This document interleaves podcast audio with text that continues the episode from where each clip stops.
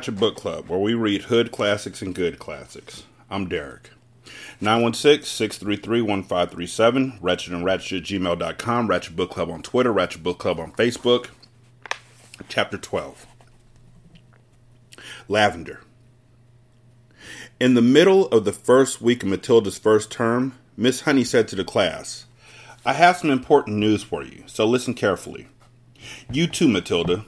Put that book down for a moment and pay attention. Small, eager faces looked up and listened. It is the headmistress's custom, Miss Honey went on, to take over the class for one period each week.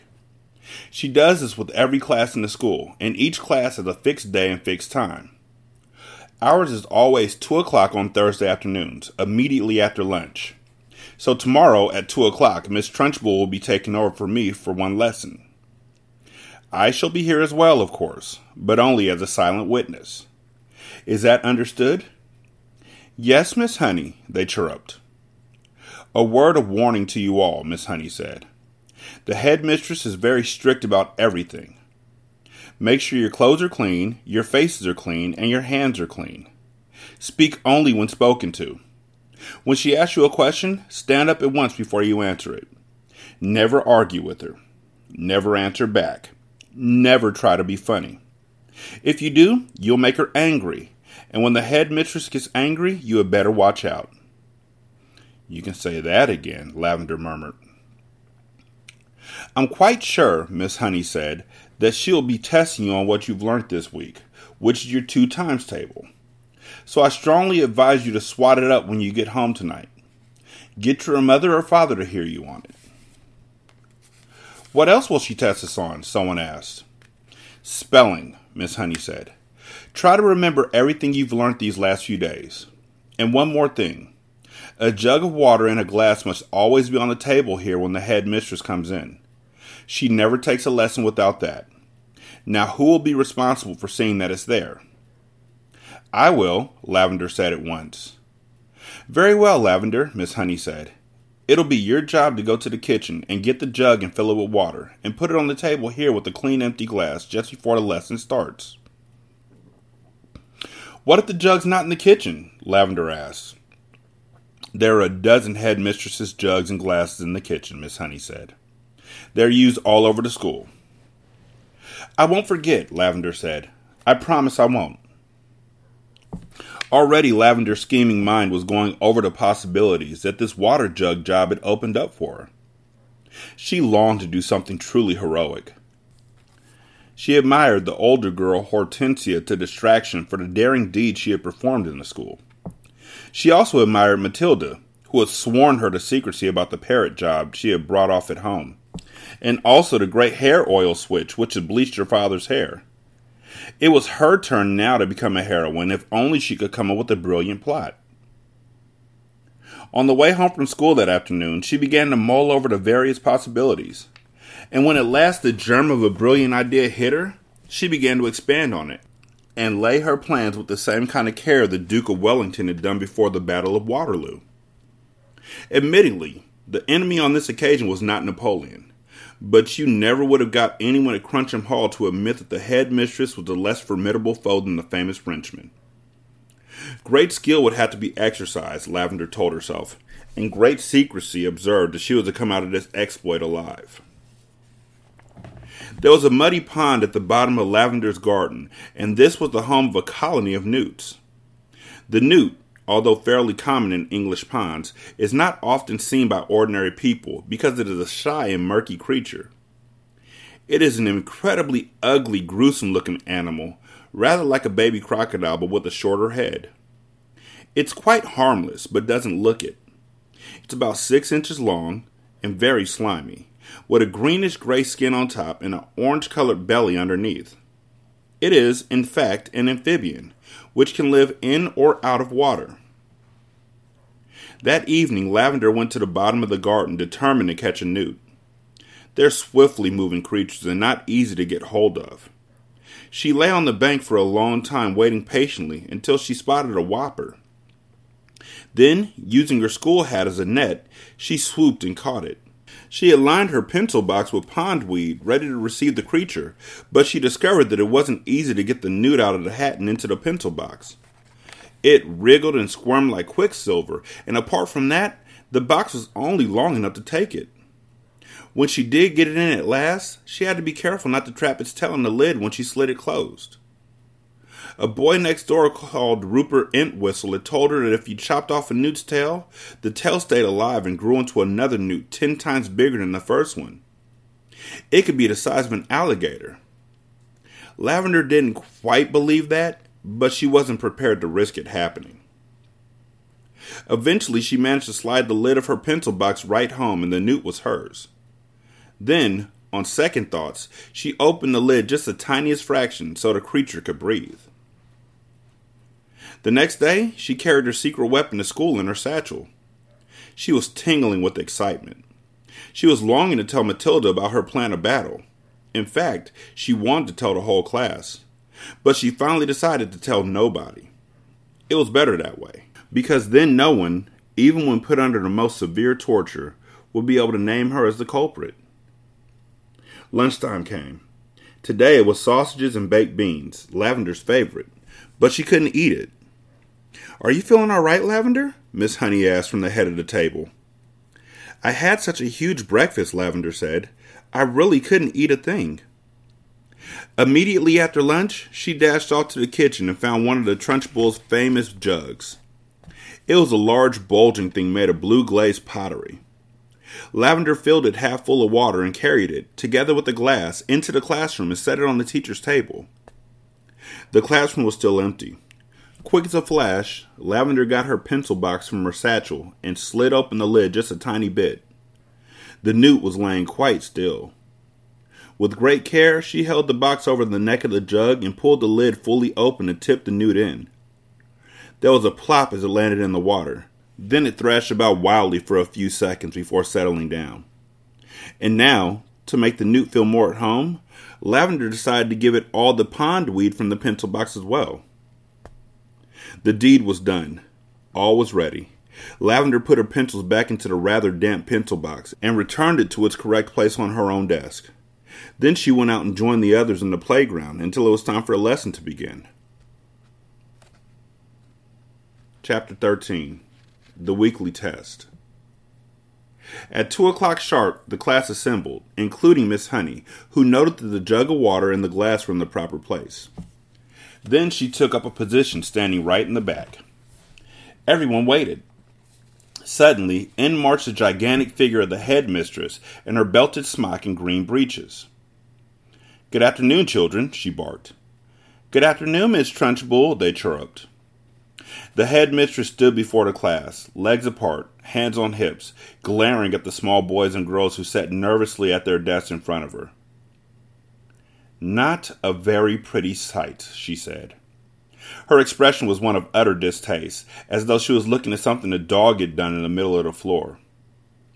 What a bunch of nauseating little warts you are.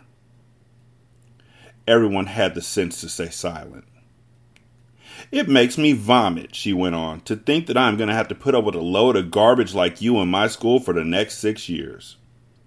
I can see that I'm going to have to expel as many as you as possible as soon as possible to save myself from going around the bend.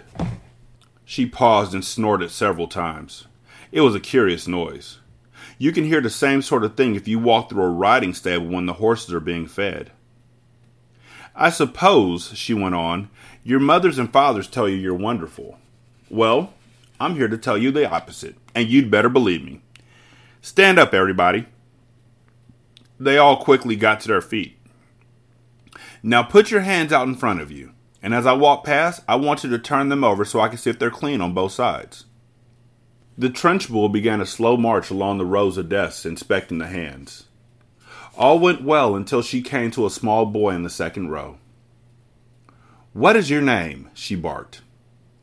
Nigel, the boy said. Nigel what? Nigel Hicks, the boy said. Nigel Hicks what? The Trunchbull bellowed. She bellowed so loud she nearly blew the little chap out the window. That's it, Nigel said, unless you want my middle name as well. He was a brave little fellow, and one could see that he was trying not to be scared by the Gorgon who towered above him. I do not want your middle names, you blister, the Gorgon bellowed. What is my name? Miss Trunchbull, Nigel said. Then use it when you address me. Now then, let's try again. What is your name? Nigel Hicks, Miss Trunchbull, Nigel said. That's better, the Trunchbull said. Your hands are filthy, Nigel. When did you last wash them? Well, let me think, Nigel said. That's rather difficult to remember exactly. It could have been yesterday, or it could have been the day before. The Trunchbull's whole body and face seemed to swell up as though she was being inflated by a bicycle pump. I knew it, she bellowed. I knew it as soon as I saw you that you were nothing but a piece of filth. What's your father's job, a sewage worker? He's a doctor, Nigel said, and a jolly good one. He says we're all so covered with bugs anyway that a bit of extra dirt never hurts anyone. This is me talking. I'm certain that Nigel's father also tells him he only has to bathe once a week. He probably also was anti vax. I'm glad he's not my doctor, the Trunchbull said. And why, might I ask, is there a baked bean on the front of your shirt?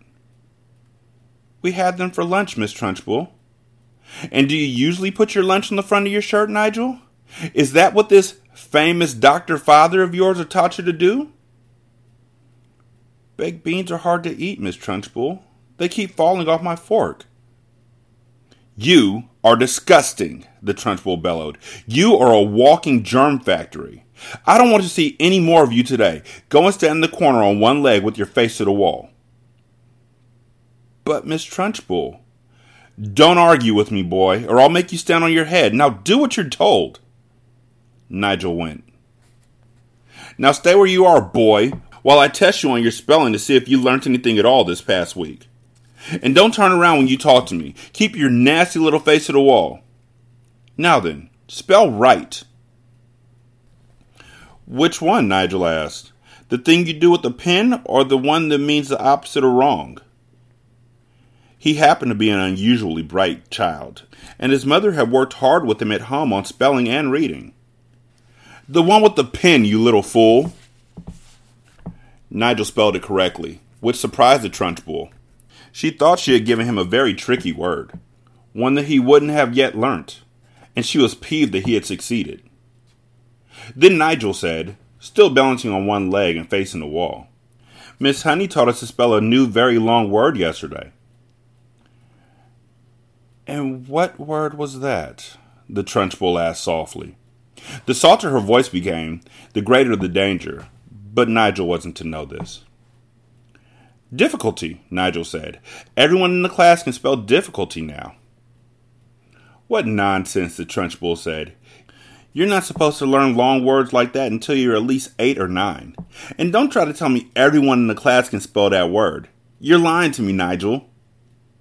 Test someone, Nigel said, taking an awful chance. Test anyone you like. The Trunchbull's dangerous, glittering eyes rolled around the classroom. You, she said, pointing at a tiny and rather daft little girl called Prudence. Spell difficulty. Amazingly, Prudence spelled it correctly and without a moment's hesitation. The Trunchbull was properly taken aback. Hm, she snorted. And I suppose Miss Honey wasted the whole of one lesson teaching you to spell that one single word? Oh, no, she didn't, piped Nigel. Miss Honey taught it to us in three minutes, so we'll never forget it. She teaches us lots of words in three minutes. And what exactly is this magic method, Miss Honey? asked the headmistress. I'll show you, piped up the brave Nigel again, coming to Miss Honey's rescue. Can I put my other foot down and turn around, please, while I show you? You may do neither, snapped the Trunchbull. Stay as you are and show me just the same. All right, said Nigel, wobbling crazily on his one leg. Miss Honey gives us a little song about each word, and we all sing it together, and we learn to spell it in no time. Would you like to hear the song about difficulty? I should be fascinated, the Trunchbull said in a voice dripping with sarcasm. Here it is, Nigel said. Mrs. D, Mrs. I, Mrs. F, F, I, Mrs. C, Mrs. U, Mrs. L, T, Y. That spells difficulty. How perfectly ridiculous, snorted the Trunchbull. Why are all these women married? And anyway, you're not meant to teach poetry when you're teaching spelling. Cut it out in the future, Miss Honey. But it does teach them some of the harder words wonderfully well, Miss Honey murmured. Don't argue with me, Miss Honey, the head mistress thundered. Just do as you're told. I shall now test the class on the multiplication table to see if Miss Honey has taught you anything at all in that direction. The Trunchbull returned to her place in front of the class,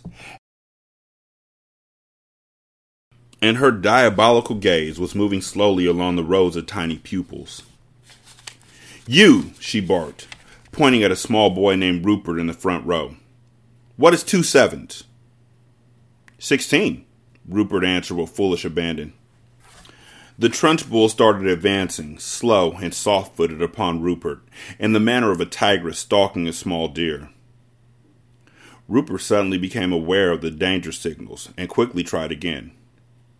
It's 18, he cried. Two sevens are 18, not 16. You ignorant little slug, the Trunchbull bellowed. You witless weed. You empty headed hamster. You stupid glob of glue.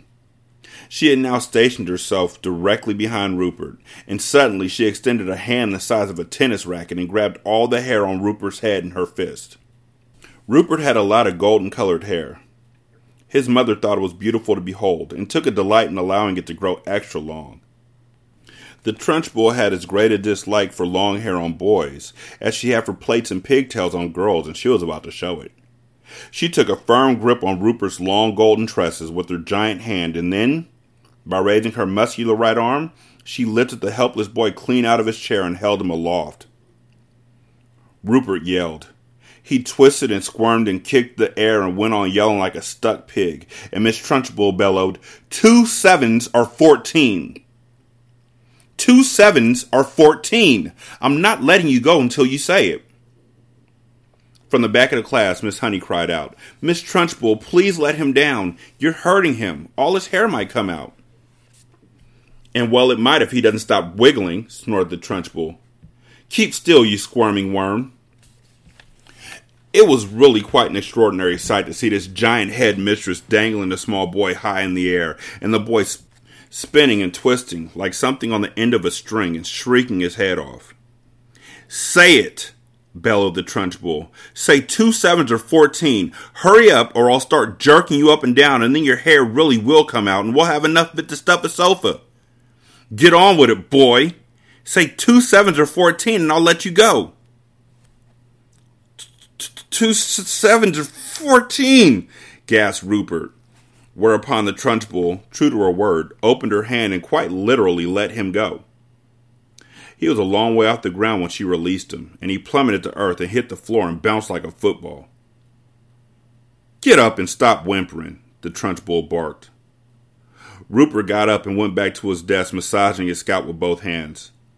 The Trunchbull returned to the front of the class. The children sat there hypnotized. None of them had seen anything quite like this before. It was splendid entertainment. It was better than a pantomime, but with one difference. In this room, there was an enormous human bomb in front of them, which was liable to explode and blow someone to bits any moment. The children's eyes were riveted on the head mistress. I don't like small people, she was saying. Small people should never be seen by anybody. They should be kept out of sight in boxes like hairpins and buttons. I cannot for the life of me see why children have to take so long to grow up. I think they do it on purpose. Another extremely brave boy in the front row spoke up and said, But surely you were a small person once, Miss Trunchbull, weren't you? I was never a small person, she snapped. I've been large all my life, and I don't see why others can't be the same way. But you must have started out as a baby, the boy said. Me? A baby? shouted the Trunchbull. How dare you suggest such a thing? What cheek! What infernal insolence! What's your name, boy? And stand up when you speak to me. The boy stood up. My name is Eric Ink, Miss Trunchbull, he said. Eric what? the Trunchbull shouted. Ink, the boy said. Don't be an ass, boy. There is no such name. Look in the phone book, Eric said. You'll see my father there under ink. Very well, then, the Trunchbull said. You may be ink, young man, but let me tell you something. You're not indelible. I'll very soon rub you out if you try getting clever with me. Spell what? I don't understand, Eric said. What do you want me to spell? Spell what, you idiot? Spell the word what? W O T, Eric said, answering too quickly. There was a nasty silence. I'll give you one more chance, the Trunchbull said, not moving. Ah, yes, I know, Eric said. It's got an H in it. W H O T. It's easy. In two large strides, the Trunchbull was behind Eric's desk, and there she stood, a pillar of doom towering over the helpless boy. Eric glanced fearfully back over his shoulder at the monster. I was right, wasn't I? he murmured nervously. You were wrong, the Trunchbull barked. In fact, you strike me as the sort of poisonous little pockmark that will always be wrong. You sit wrong. You look wrong. You speak wrong. You are wrong all around. I will give you one more chance to be right. Spell what? Eric hesitated. Then he said very slowly, It's not W O T, and it's not W H O T. Ah, I know. It must be W H O T T. Standing behind Eric, the Trunchbull reached out and took hold of the boy's two ears, one with each hand, pinching them between forefinger and thumb. Ow! Eric cried. Ow! You're hurting me! I haven't started yet, the Trunchbull said briskly. And now, taking a firm grip on his two ears, she lifted him bodily out of his seat and held him aloft. Like Rupert before him, Eric squealed the house down. From the back of the classroom, Miss Honey cried out, Miss Trunchbull, don't! Please let him go. His ears might come off. They'll never come off, the Trunchbull shouted back. I've learned through long experience, Miss Honey, that the ears of small boys are stuck very firmly to their heads. Let him go, Miss Trunchbull, please, begged Miss Honey. You could damage him. You really could. You could wrench them right off. Ears never come off, the Trunchbull shouted. They stretch most marvelously, like these are doing now, but I can assure you they never come off. Eric was squealing louder than ever and pedaling the air with his legs. Matilda had never seen a boy, or anyone else for that matter, held aloft by his ears alone. Like Miss Honey, she felt sure both ears were going to come off at any moment with all the weight that was on them. The Trunchbull was shouting. The word what is spelled W H A T. Now spell it, you little wart. Eric didn't hesitate. He had learned from watching Rupert a few minutes before that the quicker you answered, the quicker you were released. W H A T, he squealed. Spells what? Still holding him by the ears, the Trunchbull lowered him back into his chair behind his desk. Then she marched back to the front of the class, dusting off her hands one against the other, like someone who has been handling something rather grimy.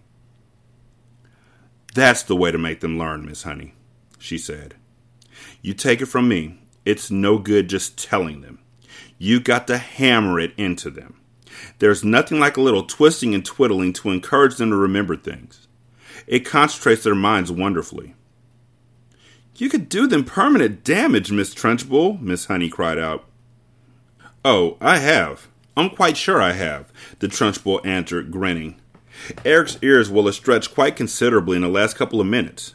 They'll be much longer now than they were before. There's nothing wrong with that, Miss Honey. It'll give him an interesting pixie look for the rest of his life. But Miss Trunchbull. Oh, do shut up, Miss Honey. You're as wet as any of 'em. If you can't cope in here, then you can go and find a job at some cotton wool private school for rich brats. When you've been teaching for as long as I have, you'll realize that it's no good at all being kind to children. Read Nicholas Nickleby, Miss Honey. by Mr. Dickens. Read about Mr. Wackford Squeers, the admirable headmaster at Dotheboys Hall. He knew how to handle little brutes, didn't he? He knew how to use the birch, didn't he? He kept their backsides so warm you could have fried eggs and bacon on them. A fine book, that. But I don't suppose this bunch of morons we've got here will ever read it, because by the look of them, they're never going to learn to read anything. I've read it, Matilda said quietly. The Trunchbull flicked her head around and looked carefully at the small girl with the dark hair and deep brown eyes sitting in the second row. What'd you say? she asked sharply. I said I've read it, Miss Trunchbull. Read what? Nicholas Nickleby, Miss Trunchbull. You're lying to me, madam, the Trunchbull shouted, glaring at Matilda. I doubt there is a single child in the entire school who has read that book. And here you are, an unhatched shrimp sitting in the lowest form there is, trying to tell me a whopping great lie like that. Why do you do it? You must take me for a fool. Do you take me for a fool, child? Well, Matilda said. Then she hesitated. She would have liked to have said, Yes, I jolly well do, but that would have been suicide.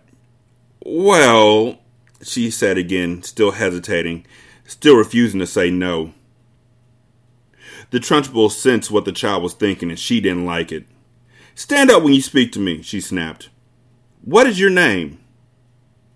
Matilda stood up and said, My name is Matilda Wormwood, Mr. Trunchbull. Wormwood, is it? the Trunchbull said. In that case, you must be the daughter of that man who owns Wormwood Motors. Yes, Miss Trunchbull. He's a crook, the Trunchbull shouted. A week ago, he sold me a second-hand car that he said was almost new. Thought he was a splendid fellow then. But this morning, while I was driving that car through the village, the entire engine fell out on the road. The whole thing was filled with sawdust. The man's a thief and a robber. I'll have his skin for sausages. You see if I don't. He's clever at his business, Matilda said. Clever my foot, the Trunchbull shouted. Miss Honey tells me that you're meant to be clever too. Well, madam, I don't like clever people. They're all crooked. You are most certainly crooked. Before I fell out with your father, he told me some very nasty stories about the way you behaved at home. But you better not try anything like that in this school, young lady. I shall be keeping a very careful eye on you from now on. Sit down and keep quiet. Chapter 14 The First Miracle Matilda sat down again at her desk. The Trunchbull seated herself behind the teacher's table. It was the first time she had sat down during. Oh, wait, no, hold on, sorry, my bad. Parents, please don't do that to your kids. You know the whole I'm gonna give you one more chance, and why can't you do this right? And the word is this, especially like first graders, kindergartners, people who are just learning how to read, standing over their back and screaming at them, you know, you know this word is only gonna freak them out more. Trust me. Telling them that they know they know something is unfair. The way I look at something is just because you know something, just because you know what 2 plus 2 is and it's easy for you because you've done it your whole life, does not mean that this five year old is able to grasp it nearly as quickly. Spelling, geography, all these things that you have had the opportunity to know for years, they are learning for the very first time. So please have grace. Okay, back to the book. Chapter 14 The First Miracle. Matilda sat down again at her desk. The Trunchbull seated herself behind the teacher's table. It was the first time she had sat down during the lesson. Then she reached out a hand and took hold of her water jug. Still holding the jug by the handle but not lifting it yet, she said, I have never been able to understand why small children are so disgusting. They are the bane of my life. They're like insects. They should be got rid of as early as possible. We get rid of flies with fly spray and by hanging up fly paper. I've often thought of inventing a spray for getting rid of small children. How splendid would it be to walk into this classroom with a gigantic spray gun in my hand and stop pumping it? Or better yet, some huge strips of sticky paper. I would hang them all around the school and you'd all get stuck on them and that would be the end of it. Wouldn't that be a good idea, Miss Honey? If it's meant to be a joke, headmistress, I don't think it's a very funny one, Miss Honey said from the back of the class. You wouldn't, would you, Miss Honey? the Trunchbull said. And it's not meant to be a joke. My idea of a perfect school, Miss Honey, is one that has no children in it at all. One of these days I shall start up a school like that, and I think it'll be very successful. The woman is mad, Miss Honey was telling herself. She's round the twist. She's the one who ought to be got rid of. The Trunchbull now lifted the large blue porcelain from the water jug and poured some water into her glass. And suddenly, with the water, out came the long, slimy newt straight into the glass. Plop! The Trunchbull let out a yell and leapt off her chair as though a firecracker had gone off underneath her. And now the children also saw the long, thin, slimy, yellow bellied, lizard like creature twisting and turning in the glass. And they squirmed and jumped about as well, shouting, What is it? Oh, it's disgusting. It's a snake. It's a baby crocodile. It's an alligator. Look out, Miss Trunchbull, cried Lavender. I bet it bites. The Trunchbull, this mighty female giant, stood there in her green breeches, quivering like a blanc mange. I really have to find out what that is because they've used it twice now. A blanc mange is a large format panna cotta. It's a gelatin dessert. Mmm. It has cinnamon steeped almond milk and cream in it. Mmm. No thanks. she was especially furious that someone had succeeded in making her jump and yell like that because she prided herself on her toughness. She stared at the creature twisting and wriggling in the glass. Curiously enough, she had never seen a newt before. Natural history was not her strong point. She hadn't the faintest idea what this thing was. It certainly looked extremely unpleasant. Slowly, she sat down again in her chair. She looked at this moment more terrifying than ever before. The fires of fury and hatred were smoldering in her small black eyes. Matilda, she barked. Stand up. Who, me? Matilda said. What have I done? Stand up, you disgusting little cockroach. I haven't done anything, Miss Trunchbull. Honestly, I haven't. I've never seen that slimy thing before. Stand up at once, you filthy little maggot. Reluctantly, Matilda got to her feet. She was in the second row. Lavender was in the row behind her, feeling a bit guilty. She hadn't intended to get her friend into trouble. On the other hand, she was certainly not about to own up.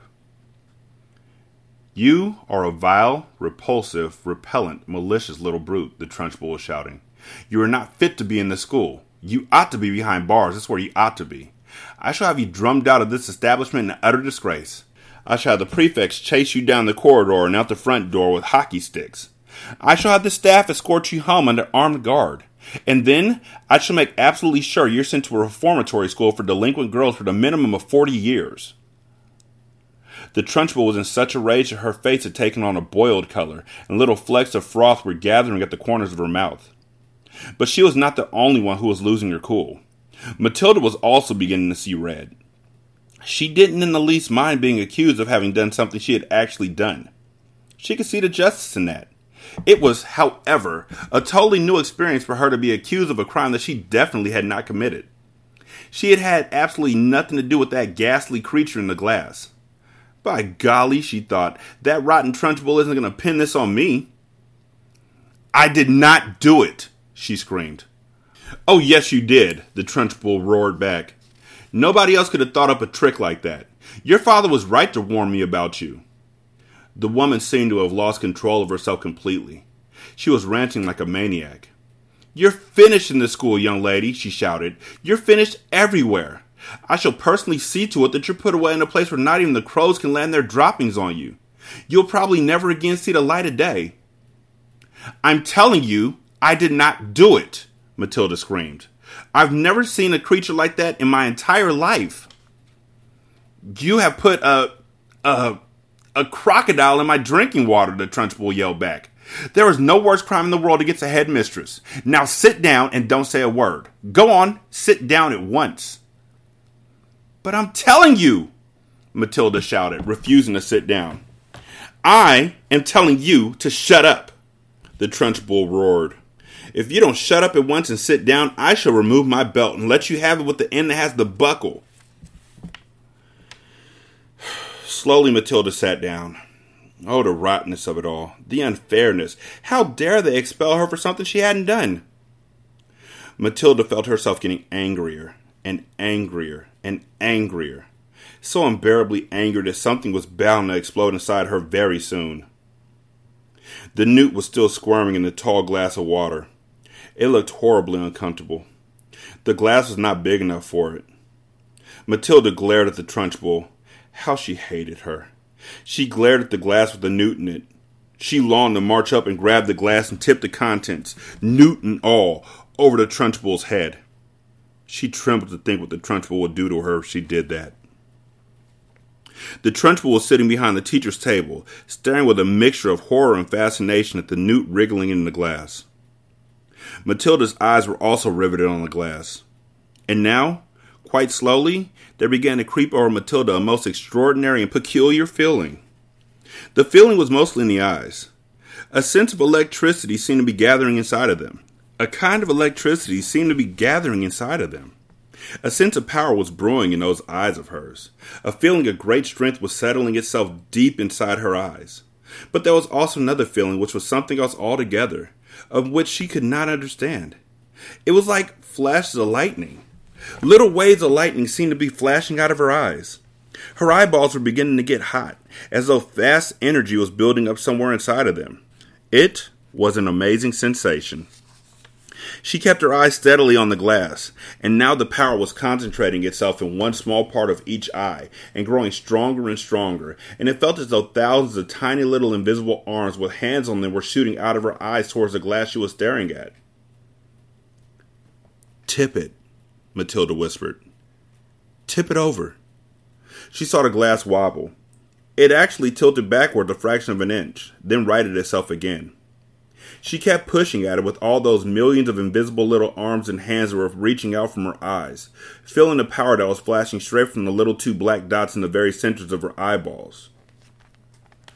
Tip it, she whispered again. Tip it over. Once more, the glass wobbled.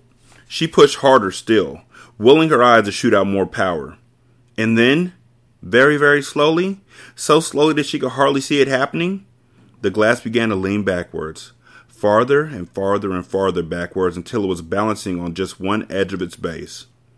And there it teetered for a few seconds before finally toppling over and falling with a sharp tinkle onto the desktop. The water in it and the squirming newt splashed out all over Miss Trunchbull's enormous bosom. The head mistress let out a yell that must have rattled every window pane in the building, and for the second time in the last five minutes she shot out of her chair like a rocket. The newt clutched desperately at the cotton smock where it covered the great chest, and there it clung with its little claw like feet. The Trunchbull looked down and saw it, and she bellowed even louder, and with a swipe of her hand, she sent the creature flying across the classroom. It landed on the floor beside Lavender's desk, and very quickly she ducked down and picked it up and put it into her pencil box for another time. A newt, she decided, was a useful thing to have around. The Trunchbull, her face more like a boiled ham than ever, was standing before the class, quivering with fury. Her massive bosom was heaving in and out, and the splash of water down the front of it made a dark, wet patch that had probably soaked right through to her skin. Who did it? she roared. Come on, own up, step forward. You won't escape this time. Who is responsible for this dirty job? Who pushed over this glass? No one answered. The whole room remained silent as a tomb. Matilda, she roared. It was you. I know it was you. Matilda, in the second row, sat very still and said nothing. A strange feeling of serenity and confidence was sweeping over her, and all of a sudden she found that she was frightened by nobody in the world. With the power of her eyes alone, she had compelled a glass of water to tip and spill its contents over the horrible head mistress, and anybody who could do that could do anything. Speak up, you clotted carbuncle, roared the Trunchbull. Admit that you did it. Matilda looked right back into the flashing eyes of this infuriated female giant and said with total calmness, I have not moved away from my desk, Miss Trunchbull, since the lesson began. I can say no more. Suddenly, the entire class seemed to rise up against the headmistress. She didn't move, they cried out. Matilda didn't move. Nobody moved. You must have knocked it over yourself. I most certainly did not knock it over myself, roared the Trunchbull. How dare you suggest such a thing like that? Speak up, Miss Honey. You must seen everything. Who knocked over my glass? None of the children did, Miss Trunchbull, Miss Honey answered. I can vouch for it that nobody has moved from his or her desk all the time you've been here, except for Nigel, and he hasn't moved from his corner. Miss Trunchbull glared at Miss Honey. Miss Honey met her glance without flinching. I'm telling you the truth, headmistress, she said. You must have knocked it over without knowing it. That sort of thing is easy to do. I am fed up with you useless bunch of midgets, roared the Trunchbull. I refuse to waste any more of my precious time in here. And with that, she marched out the classroom, slamming the door behind her. In the stunned silence that followed, Miss Honey walked up to the front of the class and stood behind her table. Whew, she said. I think we've had enough school for one day, don't you? The class is dismissed. You may all go out into the playground and wait for your parents to come and take you home. Chapter 15 The Second Miracle Matilda did not join the rush to get out of the classroom. After all the other children had all disappeared, she remained at her desk, quiet and thoughtful. She knew she had to tell somebody about what had happened with the glass. She couldn't possibly keep a gigantic secret like that bottled up inside her.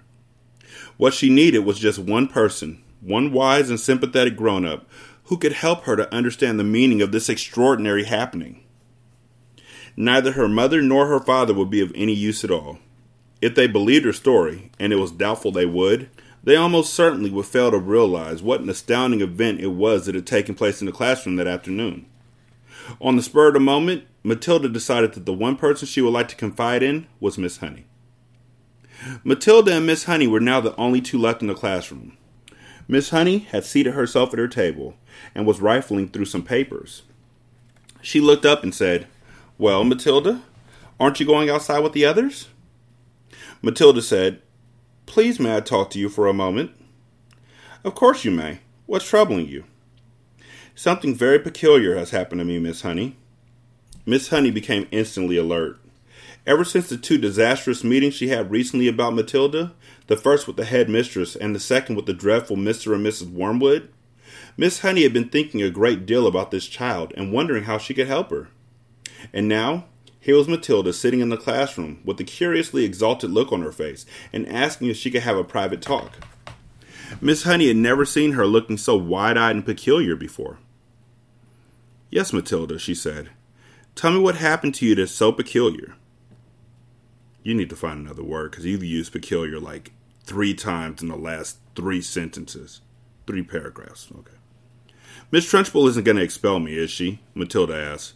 Because it wasn't me who put the creature in her jug of water. I promise you it wasn't. I know it wasn't, Miss Honey said. Am I going to be expelled? I think not, Miss Honey said.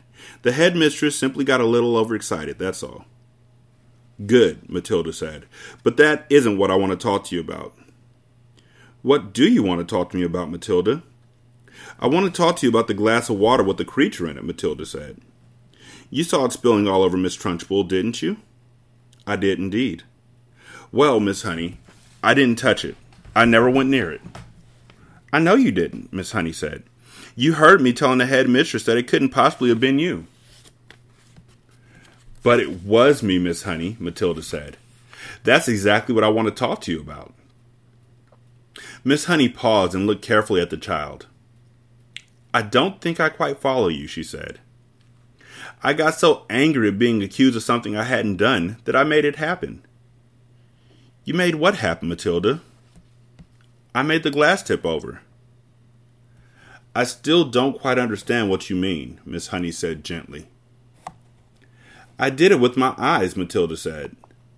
I was staring at it and wishing for it to tip, and then my eyes went all hot and funny, and some sort of power came out of them, and the glass just toppled over. Miss Honey continued to look steadily at Matilda through her steel rimmed spectacles, and Matilda looked back at her just as steadily. I'm still not following you, Miss Honey said. Do you mean you actually willed the glass to tip over? Yes, Matilda said, with my eyes. Miss Honey was silent for a moment. She didn't think Matilda was meaning to tell a lie. It was more likely that she was simply allowing her vivid imagination to run away from her. You mean you were sitting where you are now, and you told the glass to topple over and it did? Something like that, Miss Honey, yes. If you did that, then it's just about the greatest miracle a person has ever performed since the time of Jesus. I did it, Miss Honey. It is extraordinary, thought Miss Honey, how often small children have flights of fancy like this. She decided to put an end to it as gently as possible. Could you do it again? she asked, not unkindly. I don't know, Matilda said, but I think I might be able to. Miss Honey moved the now empty glass to the middle of the table. Should I put water in it? she asked, smiling a little. I don't think it matters, Matilda said. Very well then. Go ahead and tip it over. It it may take some time. Take all the time you want, Miss Honey said. I'm in no hurry. Matilda, sitting in the second row about ten feet away from Miss Honey, put her elbows on the desk and cupped her face in her hands. And this time she gave the order right at the beginning. Tip glass, tip, she ordered. But her lips didn't move and she made no sound. She simply shouted the words inside of her head. And now she concentrated the whole of her mind and her brain and her will up into her eyes. And once again, but much more quickly than before, she felt the electricity gathering, and the power was beginning to surge, and the hotness was coming into the eyeballs. And then the millions of tiny invisible arms with hands on them were shooting out towards the glass. And without making any sound at all, she kept on shouting inside her head for the glass to go over. She saw it wobble. Then it tilted. Then it toppled right over and fell with a tinkle onto the tabletop, not twelve inches from Miss Honey's folded arms. Miss Honey's mouth dropped open and her eyes stretched so wide you could see the whites all round.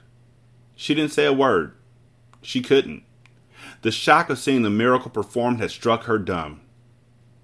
She gaped at the glass, leaning well away from it now as though she thought it might be a dangerous thing. Then slowly she lifted her head and looked at Matilda. She saw the child white in the face, as white as paper, trembling all over, the eyes glazed, staring straight ahead and seeing nothing. The whole face was transfigured, the eyes round and bright, and she was sitting there speechless, quite beautiful, in a blaze of silence. Miss Honey waited, trembling a little herself, and watching the child as she slowly stirred herself back into consciousness. Then suddenly, click, went her face to a look of seraphic calm. I'm all right, she said and smiled. I'm quite all right, Miss Honey, so don't be alarmed. You seem so far away, Miss Honey whispered, awestruck. Oh, I was. I was flying past the stars on silver wings, Matilda said. It was wonderful. Miss Honey was still gazing at the child in absolute wonderment, as though she was the creation, the beginning of the world, the first morning. It went much quicker this time, Matilda said quietly. It's not possible, Miss Honey was gasping. I don't believe it. I simply don't believe it. She closed her eyes and kept them closed for quite a while, and when she opened them again, it seemed as though she had gathered herself together.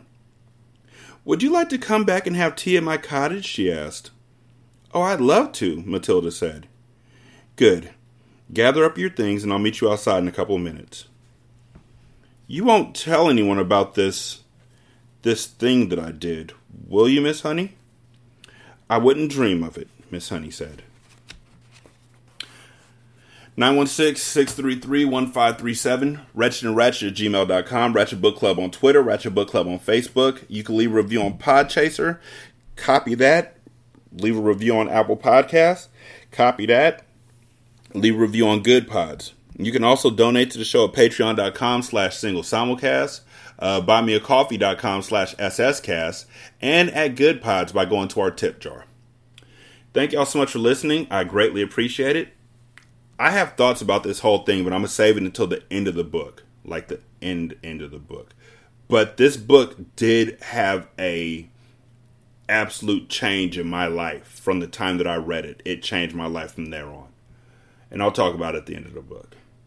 Thank y'all so much for listening. I greatly appreciate it. Y'all be good. I'm gonna holler at you later. Peace.